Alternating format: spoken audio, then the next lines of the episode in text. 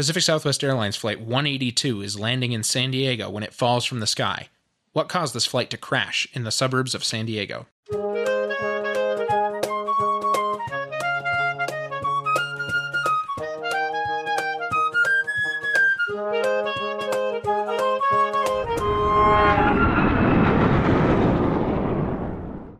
Welcome back to the Hard Landings Podcast, everybody. I'm Nick. I'm Miranda. I'm Christy. Today we have Kaylin. Hey, Yay! welcome back. back. Yay, it's so good to be back. This one's been planned for a while for a reason. We'll get there, but yeah, thanks for being here. Thanks for having me. Housekeeping. housekeeping. We have a new patron or two new patrons. I think one of them's a returning listener. yes, one is a returning listener, and the other one is a new listener. Welcome to Melissa, Hello, Hello, and welcome back to Megan. Megan. Hey Megan. Hey. I think you messaged us that you were coming back. Yes, yes, they did. We're like, okay, thank you. We appreciate it. Thanks. Listener stories. Send us those, please. Thank you. Yes, that. That. That. Thank you. Uh, the listener episode for February should have come out by now. If you want ducks, you can get ducks. All right. I think that's it. Okay. So, what are we covering today, Nick? Today we are covering PSA Flight 182. Thank you to our patron Mike for recommending this, as well as Kaylin. And this will be coming out on Kaylin's birthday. So happy birthday! Happy birthday. Yay. Here's here's a birthday episode that involves a crash. There's a lot more than that, and and just so you know, he he's well aware of this accident. He's not in the dark in this by any means. So he's actually participating with us today. So it's good. Everybody's relatively familiar with what's actually going on in this episode, um, to some extent. I know you don't know exactly what happened, but everybody knows. I know the big part of it, Yes. but I don't know why. yes. That's the That's thing. your guys' job, not mine. We'll get there. so this occurred on September 25th of 1978. This was a Boeing 727-200 with the tail number November 533 Papa Sierra. PSA was a really popular airline in Southern California in particular, but also just along the West Coast and the Western United States in general. They were based at San Diego and had a very, very good safety record. They were one of the airlines that fed up to what is now the monster of American Airlines. Hmm. So if you look around, actually, there are pictures of they have a a retro scheme. They were eaten by another airline that was eaten by another airline that was eventually eaten by American Airlines. so American has all these retro colors of all the airlines that have at one point or, or another been part of their legacy, basically Nom nom nom. and PSA is one of them. This was a flight from Sacramento, California to Los Angeles to San Diego. Yes, they're all quite short hops. So this is not a long journey. Captain for today's flight was James McFeron. He was 42 years old. He had 14,382 hours total, of which 10,482 hours were on the 727, so experienced all around, especially on the 727. The first officer was Robert Fox. He was 40 he was 38 years old. He had 10,049 hours total, of which 5,800 hours were on the 727, so also pretty experienced. It's a good looking crew. Yeah. To add to that, the flight engineer is Martin Wahne. He was 44 years old. He had 10,800 hours total, of which 6,587 hours were on the 727. So all of them were really experienced on the 727. They were all very, very familiar with this airplane. The flight from Sacramento to LA was uneventful. The flight then departed LAX at 8:34 a.m. with 128 passengers and 7 crew bound for San Diego. The first officer was to be the pilot flying, while the captain was to be the pilot monitoring for this leg. Short leg, so you don't get a lot of pilot and command time, but hey, that's okay. At 8:53 a.m. in 19 seconds, the flight made contact with the San Diego approach controller while flying at 11,000 feet. So, mind you, this is not long after they took off, just under 20 minutes. The air traffic controller cleared them to descend to 7,000 feet. 8:57 a.m., the flight informed the air traffic controller that they were descending through 9,500 feet for the 7,000 feet and that they had the airport in sight. It's a nice day. They're still quite a distance away, but they could see the airport. Visibility is fantastic this day. Yep. The air traffic controller then cleared the flight to make a visual approach to runway 27. So this involves no instruments at all. This is literally you can make the visual approach, I mean, using your standard instruments, your attitude, your altitude, your speed, but you're not using any kind of instrument approach. You're not using any kind of aid to get you to the runway because it's such a nice day. Is this the runway that notoriously you have to approach kind of steep because Yes. of terrain? Yep. Yep, that's the one. Yep. The one if you live on or if you are in a hill there, you are watching the planes come down what seems like 50 feet away. Oh Sounds yeah. like a dream to Nick. yes. I would sit, I, I I had a friend that actually was in a house that lived on that hill and I That would is go cool. over just to be in the backyard and it was the closest observing I ever got. Yeah, and that's that's really cool. It's a cool cool spot, and if you've ever flown in there, you probably know what we're talking about. But there's yeah, they fly really low over this hill. So, but mind you, they're coming in from out over the ocean. That's just kind of the fastest way to get from LA to San Diego without having to navigate awful airspace. Yeah. So it's easier for them to just shoot out over the ocean, go straight down the coast, and come right back in over San Diego. So they're coming in from the west over the ocean. So they were cleared for the visual approach on runway 27, and the flight crew acknowledged that. The weather was good and visibility was over 10 nautical miles. 10 nautical miles is kind of a, that in aviation we use it as basically Great visibility. yeah, phenomenal visibility. That's that's where they top out when they say what visibility is is usually 10 nautical miles, but that actually can mean unlimited. It can mean beyond 10 nautical miles. Here in Colorado, we're pretty used to that, but in other places in the world, that actually can be pretty rare. 8:59 a.m. and 28 seconds, the air traffic controller informed the flight that there was traffic at their 12 o'clock and one mile northbound. The flight reported that they were looking for the traffic. So it's right in front of them? Yep, Yes. dead in front of them Okay. three miles ahead. 8:59 a.m. and 39 seconds. So now we're talking basically 11 seconds later. The air traffic controller informed the flight additional traffic's 12 o'clock, three miles just north of the field, northeastbound. A Cessna 172 climbing VFR out of 1400. There's a lot to think about, but it's basically dead in front of them. The airplane is heading northeastbound, and they're currently heading eastbound. It's a Cessna 172 Which is a small little single propeller. single engine airplane. And they're currently under visual flight rules, so they don't have any kind of flight plan, no instrument flight plan or anything, and that they're climbing out of 1400 feet is what out of 1400 means. 8:59 a.m. and 50 seconds, the first officer responded, "Okay, we've got the other 12." This is kind of a confusing statement, but because the air traffic controller just told them about another airplane as traffic to them, also at their 12 o'clock, what the first officer is saying, okay, we have the first one you told me about at our 12 o'clock. That's what I was going to ask. They have more than one plane at their 12 o'clock. Correct. Okay. 9 a.m. and 15 seconds. The air traffic controller informed the flight that the traffic was now 12 o'clock, three miles out of 1700, quote unquote. 9 a.m. and 22 seconds. The captain responded, traffic in sight. That's what you would say as a pilot. Once Yeah. you see the airplane, that is that is the correct response. A second later, the air traffic controller instructed the flight to, quote, maintain visual separation, end quote, and to contact the tower controller at San Diego. Or at Lindbergh. Yes, Lindbergh Field. 9 a.m. and 34 seconds. The flight contacted the tower controller, and the air traffic controller acknowledged and informed them that there was, quote, traffic 12 o'clock, one mile, a Cessna, end quote. 9 a.m. and 41 seconds. The first officer called for flaps 5 degrees.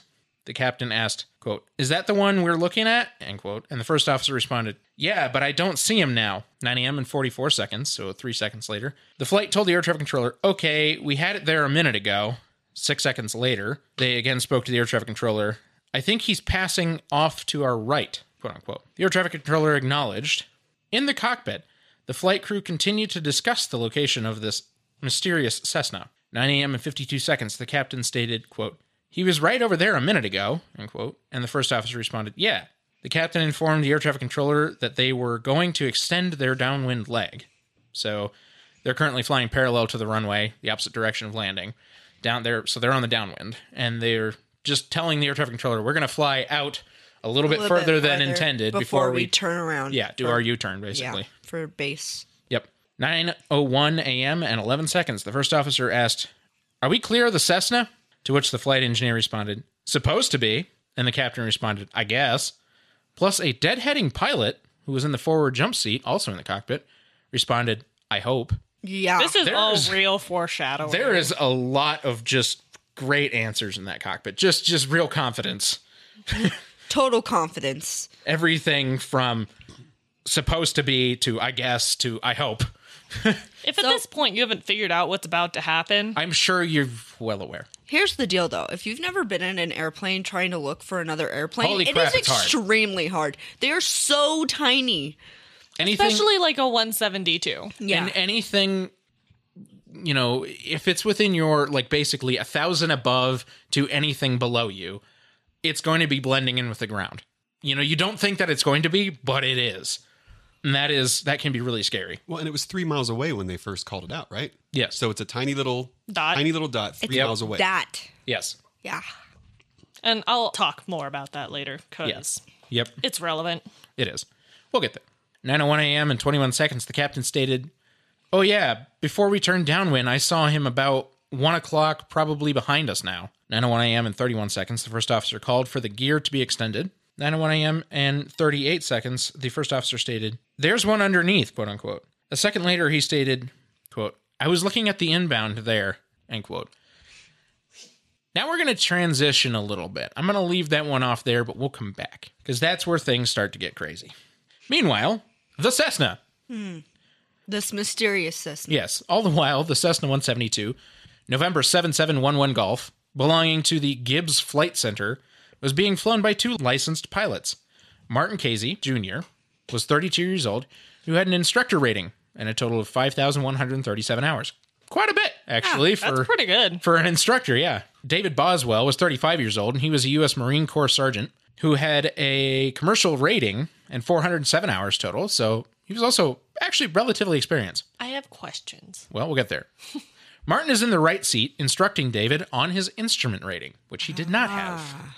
I thought you had to have an instrument rating to get a commercial rating. You do not. okay. You can do either one in either order, gotcha. but you Did can't you do. usually do instrument first? Yeah, these days it's pretty common to do instrument first because in order to get hired by anybody to do any kind of Commercial. commercial flying, like where you actually make money, whatever it be, medical, any kind of anything, charter, you know, whatever it be, generally you want to have an instrument rating. So he's trying to get that out of the way. They had departed Montgomery Field in California at 8:16 a.m. They were flying VFR with no flight plan as it was just a simple training flight. They had flown over to Lindbergh Field or San Diego to perform several practice approaches. They flew two practice ILS or instrument landing system approaches to runway 9 Which what at the time was the only runway equipped with ILS, I believe. Yes. It's the opposite end of the active runway, which was 27, because it's the only runway in San Diego to this day. Hmm. Still. But that being said, that didn't mean that he was landing on runway 9. Correct. They were only doing approaches. And this is normal. So when you do practice approaches, when you request practice approaches from air traffic control, their understanding is when you say, we would like to do a practice approach, is that you're going to do the approach following all of this. You're going to get down to what is considered quote unquote minimums, and then you're going to go around. So you're going to end the approach. And that's it. That's what a practice approach is. You don't actually land on the runway unless you want to do a full stop practice, but that's a different situation. 8:57 a.m. the second practice approach was completed and they ended the approach climbing out to the northeast. So, like we said, they went around. They didn't do the landing. So they're climbing out to the northeast now. 8:59 a.m. in 1 second the tower air traffic controller cleared the flight to maintain VFR and to contact the approach controller. So now they're changing control. 8:59 a.m. and 50 seconds. The Cessna contacted the approach control, stating that they were at 1500 feet heading northeastbound. The approach controller confirmed radar contact and instructed them to maintain VFR flight at or below 3500 feet and to fly a heading of 070, so 70 degrees, little off of directly east. They acknowledged and repeated the instructions back correctly to the air traffic controller. 9 a.m. and 31 seconds, the controller advised the Cessna that there was, quote, traffic at 6 o'clock, 2 miles eastbound. A PSA jet inbound to Lindbergh, out of 3200. Has you in sight, end quote. The Cessna acknowledged the traffic call. Now we're going to go back to where things get crazy and we're going to put these two together. I know you know what's coming next. It shouldn't really be a surprise at this point. 9:01 a.m. and 28 seconds. A conflict warning began sounding for the approach traffic controller, warning that the two aircraft were on crossing paths, so they were dangerously close. 9:01 a.m. and 47 seconds. So now we've had almost 20 seconds. The approach controller informed the Cessna again, quote, "Traffic in your vicinity. A PSA jet has you in sight. He's descending for Lindbergh." End quote. There was no response from the Cessna, nor would there be one. A witness on the ground at that time saw both aircraft heading in an easterly direction. The PSA jet was overtaking the Cessna, of course. Much bigger, much faster. Yes. 9:01 a.m. and 47 seconds. The witness saw the PSA jet bank slightly to the right as the Cessna nosed up slightly, at which time the two aircraft collided, the Cessna striking the right wing of the 727. The Cessna immediately broke up and exploded in midair. Oh. pieces of the 727 broke off and fell from the plane. The 727 began a shallow right turn with vapor trailing from the right wing. A bright orange fire then broke out on the right wing that continued to grow in intensity as the aircraft descended. The nose pitched down and the right wing rolled down to a very dramatic angle as it aimed toward a residential area. Several pictures were taken at that time that became hauntingly famous as they showed the last dramatic moments of the 727 before it impacted the ground. The Cessna fell in several pieces that scattered over the residential areas below. The 727 struck houses just three nautical miles from the airfield. The aircraft destroyed 22 houses in total, causing many areas of fire. All 135 on board the 727, along with the two pilots on board the Cessna and seven persons on the ground, perished in the accident. An additional nine persons on the ground were injured as well. I have a question, Yes, and I'm sure we'll get into this. yes. But if they were so close, Mm-hmm. how did the Cessna not see the 27? That's a question I can actually answer right now, though I will get into it. So he was instrument training. Right. There is a particular tool while you are instrument training during nice weather. So if you're instrument training, you can't be relying on the outside horizon or anything like that. So they have what's called the hood that you put on so the only thing you can see are your instruments. You cannot see Right. out the windows. Did both of them have that on? No. So then why did one of them not say anything? You've been in a 172. Where's the wing? Above you. Correct. And also, what did they tell them about where the traffic was? Oh. Behind you. Six o'clock. Oh, I didn't hear that part. Yes. Flight 182 was overtaking. Well, I knew that. So it's Yes. behind them. I thought they were going at each other. No. They're not. They're, They're- going the same direction. But I thought when the 27 got the traffic call, it was at 12 o'clock. It was right in front of them, heading the same direction. Heading the same direction. Oh, I guess I didn't get that part. And the bigger issue is that one was ascending and the other one was descending Right. Well, that, yeah, I got. while going the same direction, which is why the call that they were three nautical miles apart and then the call that they were one nautical mile apart, normally if they were crossing, that distance would be closed like that. But the time between those two calls was almost two minutes. So that's why. Because the 727 was going slower, but now they were also going the same direction. So the closing distance was a lot slower than it would have been had they been closing face to face. But shouldn't the Cessna also have been looking for traffic? Behind them? That's a little hard to do. All they could really do was know that the traffic was there, and there's a really key thing that the air traffic controller did there. The 727 has you in sight. He said that twice to the um, Cessna. That means it's not the Cessna's responsibility. The Cessna is just being made aware that there is traffic near them, but that traffic has them in sight, so it shouldn't be a factor to them. Yeah, you still should keep your eyes open, though. I Yes, mean, but I'll they get into probably it. couldn't see it. This investigation was performed by the NTSB. That it was. who arrived on site two hours after the crash because they were in LA. Yep, sounds about right. Really, there was one investigator in LA. The rest all came from DC, but she was there lickety split. Yeah. And she was interviewed on the Mayday episode. Feel free to watch it. Up to you. It is not on Amazon Prime or slash Paramount Plus for those of you who are wondering. She had already been informed that it was a midair collision. This was not ever a question at all. Right. People saw it happen. There are two planes involved. That's why I didn't make it a question in the story. It's pretty obvious. Both black boxes for the 727 were found and were sent out for analysis, and the 172 was not equipped with, nor was it required to be equipped with black boxes. It's a 172. They still aren't. Because it's usually like one person to two people flying, maybe. Yes. And Like- it's a small airplane Yeah. small So, numbers. Brendan flies a 172. Mm-hmm. Yeah. The four of us can't go. It does not have a usable load enough Nope. to carry all four of us. Nope. It has four seats. It, it can't even carry Brendan, Nick, and I. Like, the only time that three people have gone in there is Miranda and I and Brendan. yeah. I'm It- a it- little too heavy to be in there with anybody else. It, it don't work. So, adding black boxes on top of that, no thank you. With all the sensors and everything, especially back then, because it would have been a lot more weight back then. While waiting for access to the wreckage site after emergency and rescue crews were finished, investigators began with witness statements. Who saw what, when, and where? In the Mayday episode, one of the investigators said something that I really never considered before. Kids are better witnesses than adults. Which makes sense when you think about it. When asked about what happened, adults will throw in feelings or will doubt themselves about what they saw. Maybe it happened this way or maybe that way. Kids will just say exactly what they saw. Children just- have no filters. They will just tell you how it is. They have no filters. I'm sure the two of you can know all about that. Oh yeah. no filters. For reference, Kaylin is also a teacher, student teaching currently, but a teacher. Yes, You know all about that. Yeah. Still teaching. Still very much teaching. Oh yeah. Yeah. Kids will say you, you you say, "Hey, tell me." Okay, they just start talking. Yep. And that's exactly what happened here. It wasn't, oh, I think, may- well, uh, kids are like, nope, I saw that. It was going that way. Yeah.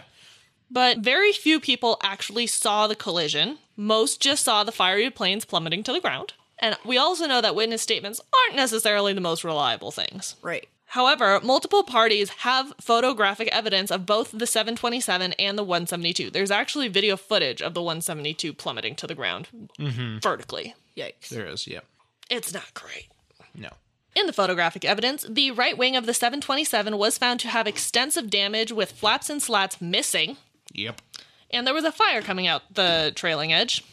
This all made it fairly obvious that contact was made with the right side of the 727. Some say that it was unclear who ran into who, or who flew into who, rather. Investigators interview the air traffic controller.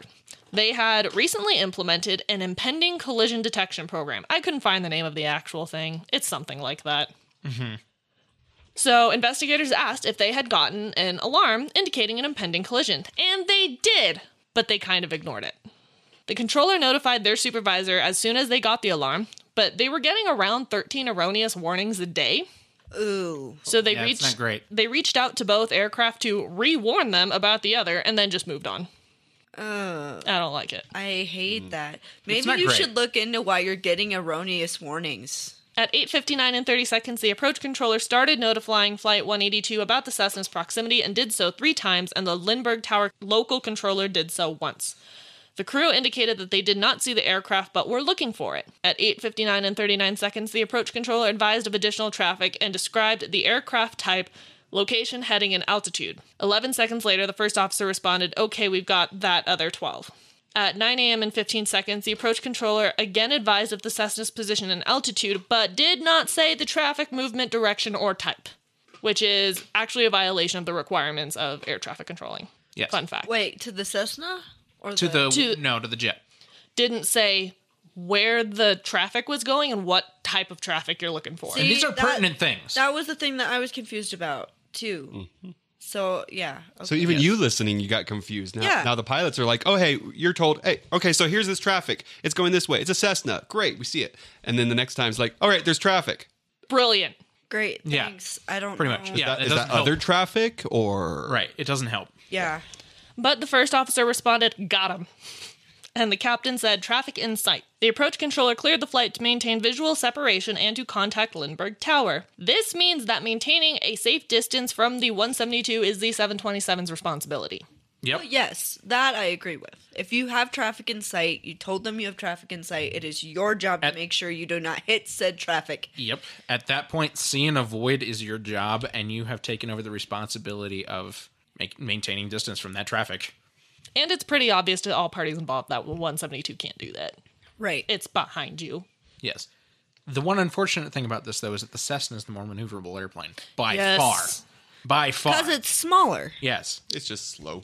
Yep. Unfortunately, radar data was not recorded at this control center, so investigators couldn't just use it to determine how the two aircraft collided. That's unfortunate. Yeah. Isn't it?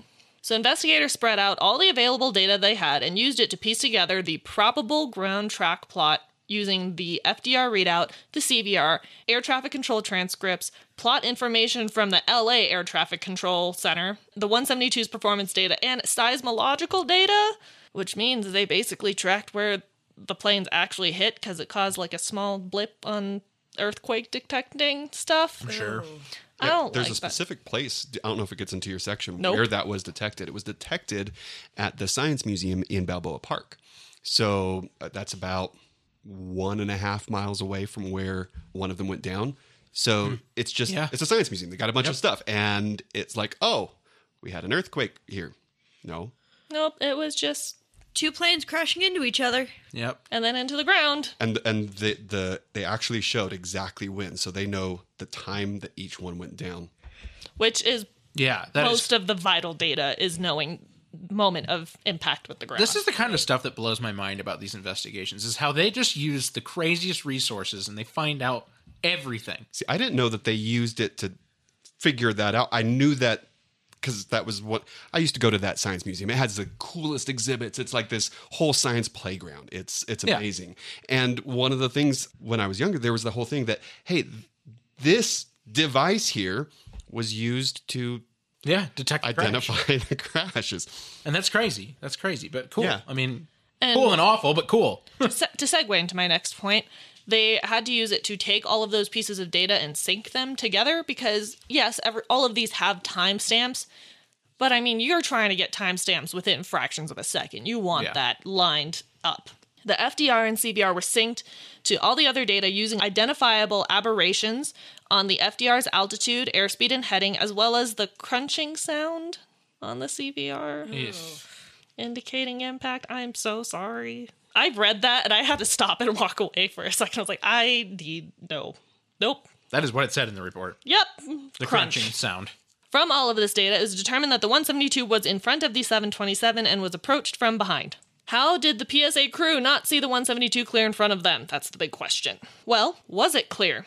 Investigators performed a visibility study using Boeing's measurements for sitting in the cockpit, and investigators figured out the corresponding range of visibility.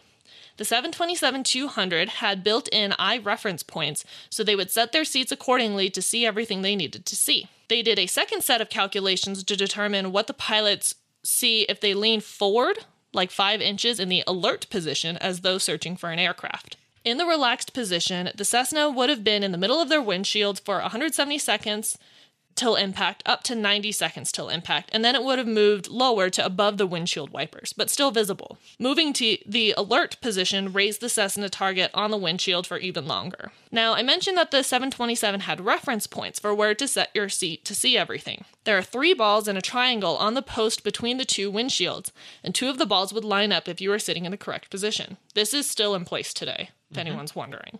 Mm-hmm. I- If you really want to see detail, like if that doesn't make sense to you, just go look at a picture of it for one, and two, just go look at like there's quick videos that show you how it works. It's really simple. There's a red dot and two white dots. Wherever you're sitting, you line up the red dot with the white dot opposite where you're sitting. And make sure that every pilot is sitting in the right place for the right view every time. However, federal and company regulations don't require crews to adjust their seats that way. So there's a big issue. In fact, the chief pilot of PSA said that he and other company pilots don't normally have their seat lined up like that because they can't move the rudder pedals or elevator column to their full stops and see the whole instrument panel. So, as to maintain full use of controls and visibility of instruments, the seat was moved slightly aft and sometimes slightly downward. Well, that seems like kind of a stupid thing to do. Why have that apparatus so they sit in the right place and then they can't reach the rudder pedals? I mean, yes. I mean, come on. I feel like that's pretty simple, right? Like, why not do both? I don't. I don't understand. Why Yes. not do both? If you're gonna do one, why not do the other one? Dude, I don't know. Also, yes. Cause like that's like a safety problem. Like, no wonder they're not in the right spot. So this cut down the amount of time that they could see the Cessna. Obviously, since it was so low on their windshield that it was near the windshield wipers, if you lower your seat Yeah, you can't see it for sure. between 9 a.m. and 15 seconds and 9:01 and 21 seconds, the crew definitely saw an aircraft that they identified as a Cessna, and air traffic control confirmed that the traffic was in sight. Later, two advisories to the 172 stated that a PSA jet has you in sight. At 9 a.m. and 38 seconds, Lindbergh Tower reached out to Flight 182 and advised of the Cessna one mile in front of them, but didn't advise as to the direction of the Cessna. The crew correctly thought it to be the same Cessna they had previously been advised of. Now for a longer quote, because it's so well written, I'm not going to try to mess with it. Quote The conversation showed that after sighting the Cessna, the flight crew either dismissed it as no hazard or lost sight of it. This had happened before they received the tower's advisory. While they did inform the local controller initially that they had lost sight of the Cessna, the flight crew's subsequent transmissions convinced him that they had the Cessna in sight and that it was no longer a factor. He turned his attention to releasing departing traffic. Regardless of the reason, Flight 182's flight crew did not keep the Cessna in sight, and they did not convey this to the local controller clearly. The visibility study showed that when the tower's advisory was received, the Cessna would have been positioned at the bottom of both the captain's and first officer's windshields, just above the windshield wiper blades. If the pilot's eyes were positioned aft of or below the design eye reference points, the Cessna could have been masked by the 727's cockpit structure. Therefore, they could not see it unless they had leaned forward or raised their seats or both. Even had they done this, their ability to sight the Cessna would have been further complicated by other factors. The Cessna was now on virtually the same course as Flight 182, and apparent motion of the target would have been lost, making the target more difficult to discern. There would be a foreshortening of the Cessna's fuselage, which would have made the target smaller and more difficult to sight. And the target would have been viewed against the multicolor hues of the residential area beneath it, and the ratio of its color and the color of the ground would have been minimal. The cockpit conversation showed that the flight crew did not have the Cessna in sight, and that they thought it had passed behind or underneath them, end quote. So there's a couple of factors to talk about in there. So the first thing I kind of want to touch on is what they said about them flying in the same direction for a prolonged period of time. In so doing, normally you will catch things in either your peripheral or in your normal vision if it is different than it was like a second ago, if it's moving. Yeah. Relative to the jet, the Cessna wasn't moving a whole lot on their windshield. No. It wasn't going as fast. It wasn't going as fast, but it was moving still like The gap about between them half the speed. the gap between them was closing but wasn't closing super fast. So the Cessna wasn't moving a whole lot on their windshield in their field of vision. Was this before we had Bravo airspace? no. Okay. Is there just not Bravo around that airport? You can still fly in Bravo airspace as With VFR permission. traffic with permission. Denver's just super strict about I it. know. That's why I'm asking because They were doing, I mean, mind you, they were flying in at Lindbergh as doing practice approaches. I mean, it's where they could do it. I know, but even then, like even here, you have to stay below a certain altitude. And they were told to stay at or below 3,500 feet. So I don't. I mean, I realize the reason why I'm asking is Mm-hmm. because one of them is ascending, the other is descending, and Yep. when you have planes that are doing opposite motion in the same direction, They were technically both following instructions. okay, that They was, were. That was my question. Is like They were both following instructions. They were both where they were legally allowed to be. They were both where the air traffic controller had them. And the problem is, is that now they were both talking to two different air traffic controllers. Oh, and there's even more than that, though. Oh yeah, I don't There's a even lot touch more. on that. Yeah. So let, let me finish some of my thoughts from that quote. Yeah. So Cessna's not moving a whole lot in their field of vision, making it harder to spot out of the entire windshield a tiny dot, a tiny white dot. The other part of it is they're looking for this tiny white dot amidst basically a subdivision underneath them. So it's blending in with the white yes, below them. I I know because I've flown in Oh, a yeah. plane with Brendan before, and It's it's, hard, hard. to see. it is so hard to. He's spot like, "Can these you keep an eye out for that traffic?" I'm like, "I don't know where to look." Well, and Yeah. when you and and, he's I, like, "It's right there." It's like a tiny black dot. I'm like, Jesus. a lot of times when you and I go flying with Brendan, we're out over the fields of Colorado, which, yes, we have fields. We're not entirely mountainous terrain.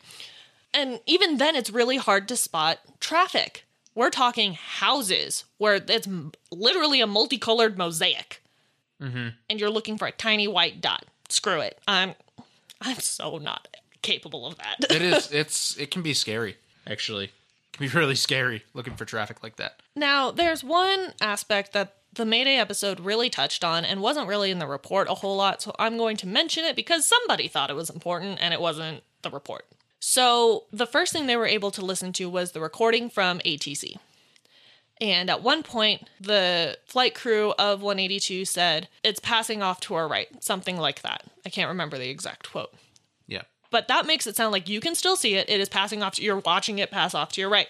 So the controller, in a lot of ways, was justified in his actions because, as far as he knew, Flight 182 could still see the 172. When they got to the CVR recording, that is not what was said. I think it's passed off to our right, meaning it was no longer in sight. And that was not accurately conveyed to the controller through no fault of anyone, technically. It was just he didn't understand that. He heard passing instead of past. And even He's- the even the investigators listening to the two recordings could hear the difference between passing and past. It picked up differently. Mm-hmm. I don't think any of this has to do with the air traffic controllers. It does. It does. They are found as contributing factors. if that had if he had heard past, they would have blamed it on him. Because then at that time, he should have known the PSA did not see the 172 and it should still be in front of him. And so at that time, that should have told the air traffic controller, I now have to help him find this traffic again. Yes, but, But because he thought passing, this justified the air traffic controller and not continuing conflict resolution. because he thought that they saw it literally at that time passing to the right of them. yes.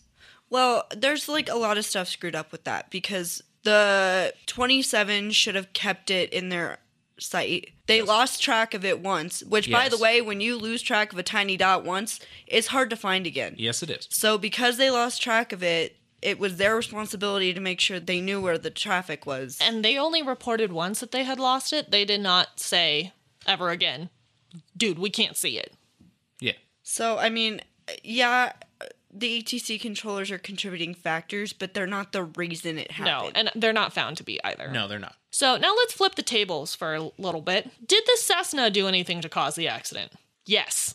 Just before impact, the Cessna was flying at a heading of 70 degrees and would have cleared the PSA flight by about a thousand feet had they not deviated to the right of their prescribed heading. There is no apparent reasoning for this deviation. It wouldn't have been to try to see Flight 182, as they had already been told the flight had them in sight, and they couldn't have have seen them because A, it was a high wing aircraft that blocked out the PSA flight except for 10 seconds of flight, and B, the 172 pilot was being instructed on instrument flight and was flying under the hood, as I mentioned. Regardless of the change of course, as the overtaking aircraft with visual contact, the 727 had the responsibility of maintaining separation and staying well clear of the 172. We're going to take a little break break, Yes. Yep. and then we'll be back. And Kaylin will be finishing off the episode. Mm. Yeah. Hey, it's Ryan Reynolds, and I'm here with Keith, co star of my upcoming film, If, only in theaters, May 17th. Do you want to tell people the big news? All right, I'll do it. Sign up now and you'll get unlimited for $15 a month and six months of Paramount Plus Essential Plan on us. Mintmobile.com slash switch. Upfront payment of $45 equivalent to $15 per month. Unlimited over 40 gigabytes per month. Face lower speeds. Videos at 480p. Active Mint customers by 531.24 get six months of Paramount Plus Essential Plan. Auto renews after six months. Offer ends May 31st, 2024. Separate Paramount Plus registration required. Terms and conditions apply if rated PG. Okay, we're back. So now Kaylin's going to take us through what we would normally do in the second half. Or at least I'm going to try to.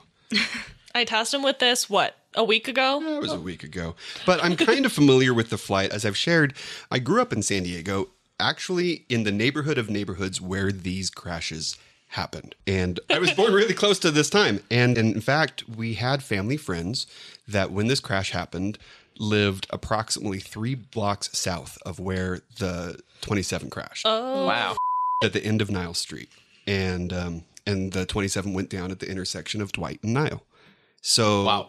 this is something like I've grown up knowing about because Yeah. you see those famous Yeah. pictures. Oh, hey, that one went down right over here. All right, so I've known about it for a long time, and it's been interesting reading about this because I always heard my mom talking about she was driving home from work, and home was right there, and she was on the I 15 going southbound. And at that point, it's pointed directly at where the collision happened. And while she didn't see the collision, she saw the smoke cloud and she described it as a mushroom cloud. And so people So in the just area, happened. when people in the area saw mushroom cloud in the middle of San Diego. So it was on the radio pretty quick, and they were reporting that it was only a mile away from the airport. Obviously, it was three. And so people who are around there definitely remember it. It's kind of, you know, a crash goes down in the middle of the city. It's really crazy just that it happened. I distinctly forgot to mention that at the time, this was the worst aviation accident in U.S. history. At the time, Yes. Until 191. 191. and that one's uh, knock on wood, we never top that. Well, this one would still be the worst one in California then. yes. Yeah, so it's still that re- record breaking. And one of the things, when getting into the report, they dismissed it, but there was the common discussion point that because it crashed right at the edge of a hill right next to the 805 freeway, people thought that the pilots had tried to divert the plane to land on 805 freeway instead of on any homes. And as we'll get into, They had probably control. not what happened. But No. that's what a lot of people thought. Like they, you know, oh, those hero pilots, they tried really hard not to, you know, land it right. Not sure there was much control to be had. Right. So it was really hard to determine if they lost hydraulics It was touched on in the wreckage section. I didn't really go that in depth because it wasn't really a factor. Right. There was evidence of fuel loss, hence the fire. They obviously had lost control surfaces on the right wing, already Yeah. making it difficult. They're not that far from the ground. Right. They were really close to the ground. The pictures show that the airplane's in a really dramatic attitude, which shows that they have no control over the airplane. And unfortunately, whether that be hydraulics or not, ultimately doesn't matter. They had no control. That's obvious in the pictures.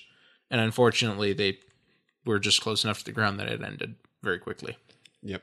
So, on the findings, I'm not going to go through every single one. but- Thank God. There's actually, it's not as many in this one when I looked. No, Not- this not is the finding. This is before the NTSB felt they had to write down every little nitpicky detail. Yes. Well, then again, the first finding is Flight 182 was cleared for visual approach to runway 27 at Lindbergh Field.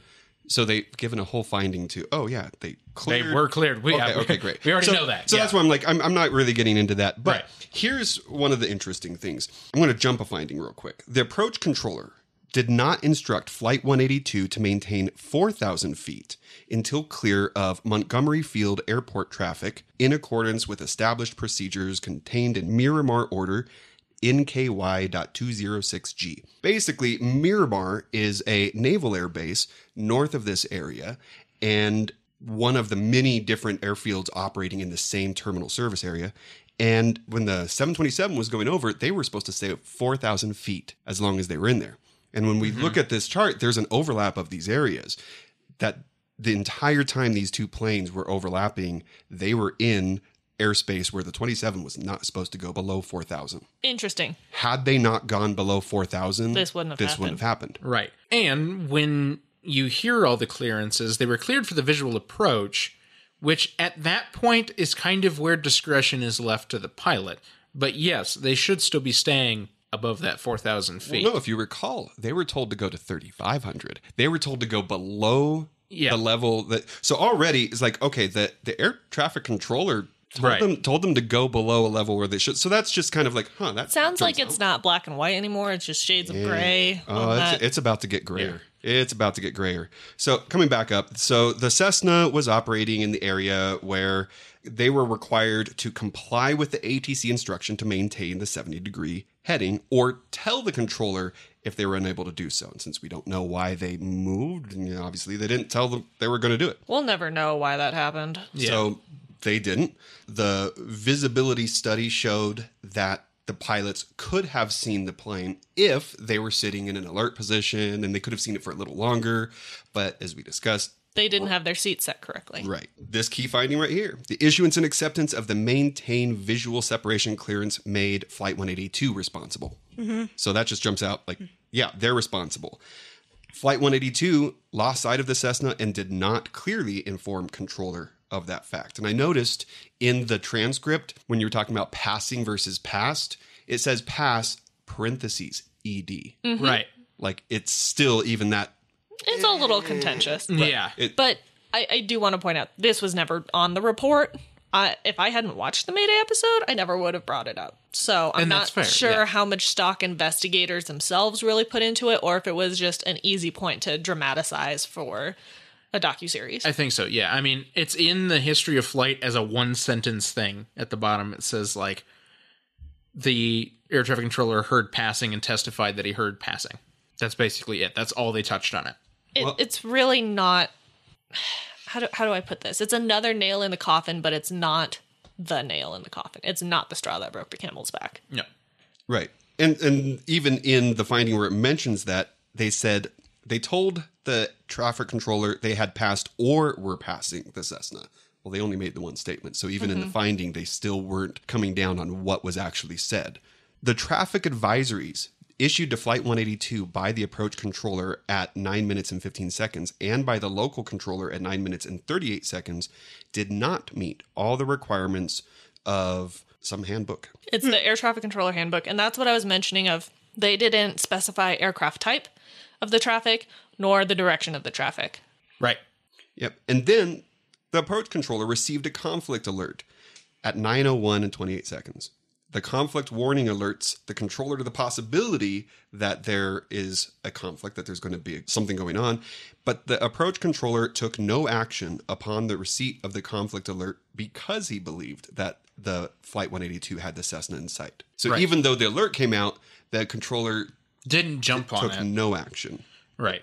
And so the conflict alert procedures, in effect, did not require the controller to do anything because the maintain visual separation order had already been given.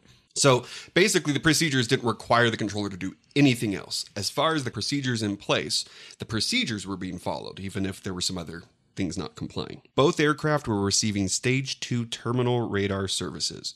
And I really don't know what stage one versus stage two or three. Haven't we talked about that before? Is that just flight little bit. following? A little bit. Uh yeah, I mean, what this means is that they are they are getting information from air traffic control to yeah, help them through airspace basically and to make sure that they're not going to hit another airplane. So when when we were talking about the Kobe Bryant crash, the pilot was asked if he wanted flight following services, and he said no, which basically means I'm flying through the airspace. I got it. I figured it. Like, don't worry about me. Right. Whereas in this instance, both aircraft were receiving notifications and advice and et cetera and so forth from Right. ATC. It it helps pilots, but it also does put some responsibility on the air traffic controllers because they are asked to help them get through airspace and avoid collisions and things like that. And in Southern California, I definitely recommend it. I don't know if I would ever fly without it because that is the busiest airspace in the world by far, and it is insane. Insane. There are so many airports everywhere from Ventura, Oxnard, all that, and Santa Clarita. Everything that's up there, all the way down to the Mexico border. It's just insane. All of that part of Southern California is just insane. There's so many airports and so much traffic, so much airspace. I, I can't even fathom trying to fly in a straight line through any of it. Proper stage two services were afforded both aircraft. So now that makes sense to me. So they were Yeah. getting those updates and the, the services were being afforded them. Yep. Now, this one stage two terminal service does not require that either lateral or vertical traffic separation minimums be applied between IFR and participating VFR aircraft. However, the capability existed to provide this type of separation to Flight 182. And the final finding Boeing 727 probably was not controllable after the collision. Yeah. And that, yeah, that's pretty obvious. That second to last one, what that really intends is that because the airplane's on an IFR, and this is why a lot of airports these days, and this has changed a bit, but this is why a lot of the commercial airports, a lot of the major airports in Class Bravo Airspace, for example, they don't usually let small airplanes, especially in VFR situations, fly into the airspace, is because there is a much different set of minimums that IFR traffic, which is all of their arriving and departing commercial traffic, usually has to abide by. So the 727 should have been able to expect basically this minimum separation distance from any other traffic around it. However, in this situation, they were given a VFR approach. The Cessna was on a VFR flight. They were It's kind sticky. of it's it's it's a really gray area, but they didn't need to basically abide by those IFR minimums. Which probably explains why there's a probable cause that has a big X on it. Yes, it does. Literally like sharpied through. Right. But I can read through that, and I'm going to point out that it initially put 100% of the probable cause on the pilots of Flight 182. Yeah. 100% of them they they said that they were contributing to the accident that there were traffic control procedures authorizing the controllers to do what they did and then that was it Yeah. they didn't mention the cessna they didn't mention anything else in the original probable cause and this is why it's interesting because it caused one of the members of the board to write a six page dissent This oh, is not this happens all the time. There's one board member that goes, no, no, no, no, no. I do not agree with the findings. I will need to write a dissent uh, that is a minor, small dissertation on why I don't agree with your probable cause. And while I'm sure that usually happens, I was I found this interesting. I, I I could tell that there was some of this infighting thing that's normal because some of the language was a little snarky.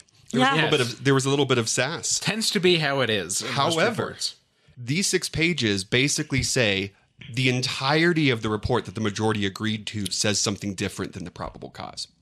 yes. and then proceeds to call out specific paragraphs and statements throughout the report to make this case saying, why are we not talking about the Cessna? Why are we not talking about the fact that these procedures are not where we should be and that it should have been known? And so they wrote a seven point finding list that three of those findings did make it into the amended thing. But this person, Francis McAdams, really wanted I'm uh, that name sounds familiar, and I feel like they've written a dissent before. Probably. Shocker. Usually, if you dissent once, you've probably dissented multiple times. Francis, what now? Adams? McAdams. McAdams. Francis H. McAdams. One of the things that I noticed more in this sixth page than anywhere else, though, was the potential of other planes. So when we're talking about the traffic, you know, McAdams starts bringing up that there was a lot of uncertainty about that. He wrote a dissent for Southern Airways Flight 242. Ah, And I'm pretty sure we read that one too. Yep. Like that name is very familiar. Mm-hmm. All right, so interesting dissents. Great. The other traffic. So throughout the report, they tried to bring up they they did all sorts of research to see could there have been other planes, right? Could there have been other planes going in and out? Obviously, probably. yes. Could there have been other planes that they might have seen? And so when we're talking about the witness statements, there were conflicting witness statements. As there always are. And they ultimately got down to there might have been a plane going north, might have been east, might have been northeast, might have been west. Well, they got the traffic, two traffic alerts. So Yes. that, and that was what I was confused about when Nick was going through the story. Yeah. Because they did get two alerts for traffic, mm-hmm. which Yeah. means there And- probably was more than one aircraft in the area, period. And from the sound of it, the first officer had said that they had seen Both. another, Yeah. some other traffic, the first one that was called out. Yes. 16 ground witnesses reported additional traffic in the area that could have been interpreted as this potential traffic. And while there were some other witness statements that kind of pointed to that, they never were able to pick which plane it could have been. There were three planes that they started working on that they really kind of narrowed down that maybe, but they couldn't be sure. Yeah. Well, McAdams also thinks that maybe could have been other traffic that they saw. Yeah. And so when we're talking about the gray area, McAdams really wanted them to implement better terminal service area procedures. A, B, have that radar track recorded every other thing that we've ever touched on for the, I think, at least 98% of them. Mm-hmm. The radar has been recorded. Yeah. Yes. The fact that it wasn't in this instance was particularly inconvenient and arguably quite debilitating on this investigation. Yeah. Being that the air traffic control system in the United States is entirely run by the FAA, these days, I think it's all recorded. Thank God. Well, that would have solved this one line in McAdams' dissent. And in any case, That would have have, solved so much. we have flight radar these days with ADSB. So Yeah. ADSB is pretty much recorded worldwide, anyways. There was at least one of those aircraft that they're pretty sure was there that, that was unknown and or unreported by ATC at the time. Interested. And So there was at least a plane Interesting. that nobody knows why. But they know it was there. So the resulting, three years later, there was a petition by the ALPA. Yeah. The Airline Pilots Association. knew it was the pilots because Yep. the whole thing was put on all the pilots and and so it's like well there's some other stuff and like mcadams was seemed really upset that the cessna's heading change wasn't even called out as contributory Yeah. like you didn't even mention it so well guess what the 82 update i'll read this paragraph they updated it to state that the NTSB determines that the probable cause of this accident was the failure of the flight crew of Flight 182 to comply with the provisions of a maintained visual separation clearance, including the requirement to inform the controller when visual contact was lost, and the air traffic control procedures in effect, which authorized the controllers to use visual separation procedures in a terminal area environment when the capability was available to provide either lateral or vertical separation to either aircraft. So the update was, yeah, sure, it was Flight 182's responsibility, But also, but ATC could have done something different either by having better procedures Yes. or just realizing, hey, we have this ability, something's up, let's do something. Yes. It's not even so much like the individual controller's fault, it's more of a systemic fault. Right. Well, and, and so one of the things in McAdams' report specifically describes a probable cause as an act or an omission of an act, which probably would have changed the, the result here. And clearly that would have changed the result. And I think by wording it the way they did and not making it the fault of an individual controller is uh, pew pew at the FAA, who is basically the boss of all air traffic controllers. Yes. Fair. Fair. Contributing to the accident were one, the failure of the controller to advise Flight 182 of the direction of movement of the Cessna, and two, the failure of the pilot of the Cessna to maintain his assigned heading, and three, the improper resolution of the con- by the controller of the conflict alert. Yep. I Place think the blame a little bit everywhere. Yeah, uh, well, uh, we talk about this all the time. It's the perfect storm, right? It is. If Yeah, if the absolutely. Cessna hadn't changed their heading just that little bit, if the 182 had kept their visual reference, if ATC helped a little bit more, yeah, it wouldn't have happened. Right. The way this airspace is handled in San Diego now, I'm sure is a lot more strict than it was before. So this is probably all kind of not a situation that could reoccur in San Diego. I would sure hope not. Who's to say it couldn't? I mean, it hasn't else? Right. happened again Right. Hey, in San Diego airspace. Hey- Hey, you guys who do instrument training in the San Diego area, where did you practice ILS approaches? Let us know because it probably wasn't at Lindbergh Field. And even if it was, it probably was during specific times and in a specific manner. Let us know. Not that anyone ever responds to the let us know, but please let us know. Yeah. Yeah, even Should you ever hear it? Even I'd be really curious. Yeah. So, They kept the first part of that. That first sentence, the first couple of sentences where it blames Flight 182 because it was their fault. are identical to the original probable Technically, cause. yes. right. Are identical to the, the original probable cause. But they did add all the other factors, which were all definitely at fault as well. And and interestingly, the point of putting the air traffic control procedures as part of the probable cause, they also changed the language from where it had been contributing. Originally, it really wasn't very finger pointing at the procedures or air traffic control at all. It was like, uh, yeah, they, they maybe they had the tool. Maybe Right. they had the tool. It's literally what it says. They had the capability to do that, and oh well, they didn't. Right. So they upped that a little bit, realizing after the fact, okay, there were a few things like Yeah. not telling them to stay over 4,000 feet, not giving them the extra little details. Right. There's definitely some things could have been done. Yep. So on the safety recommendations, Yeah. This is important stuff. This is really important stuff. yeah, the very first one implement a terminal radar service area at Lindbergh Airport. Basically, this is where the commercial aircraft for Lindbergh operate and nothing else does. Yep. And that was a class one urgent action. Yeah. I don't know. It just seems so urgent action. Well, yeah. Yeah. Hurry up and do that. Planes are crashing.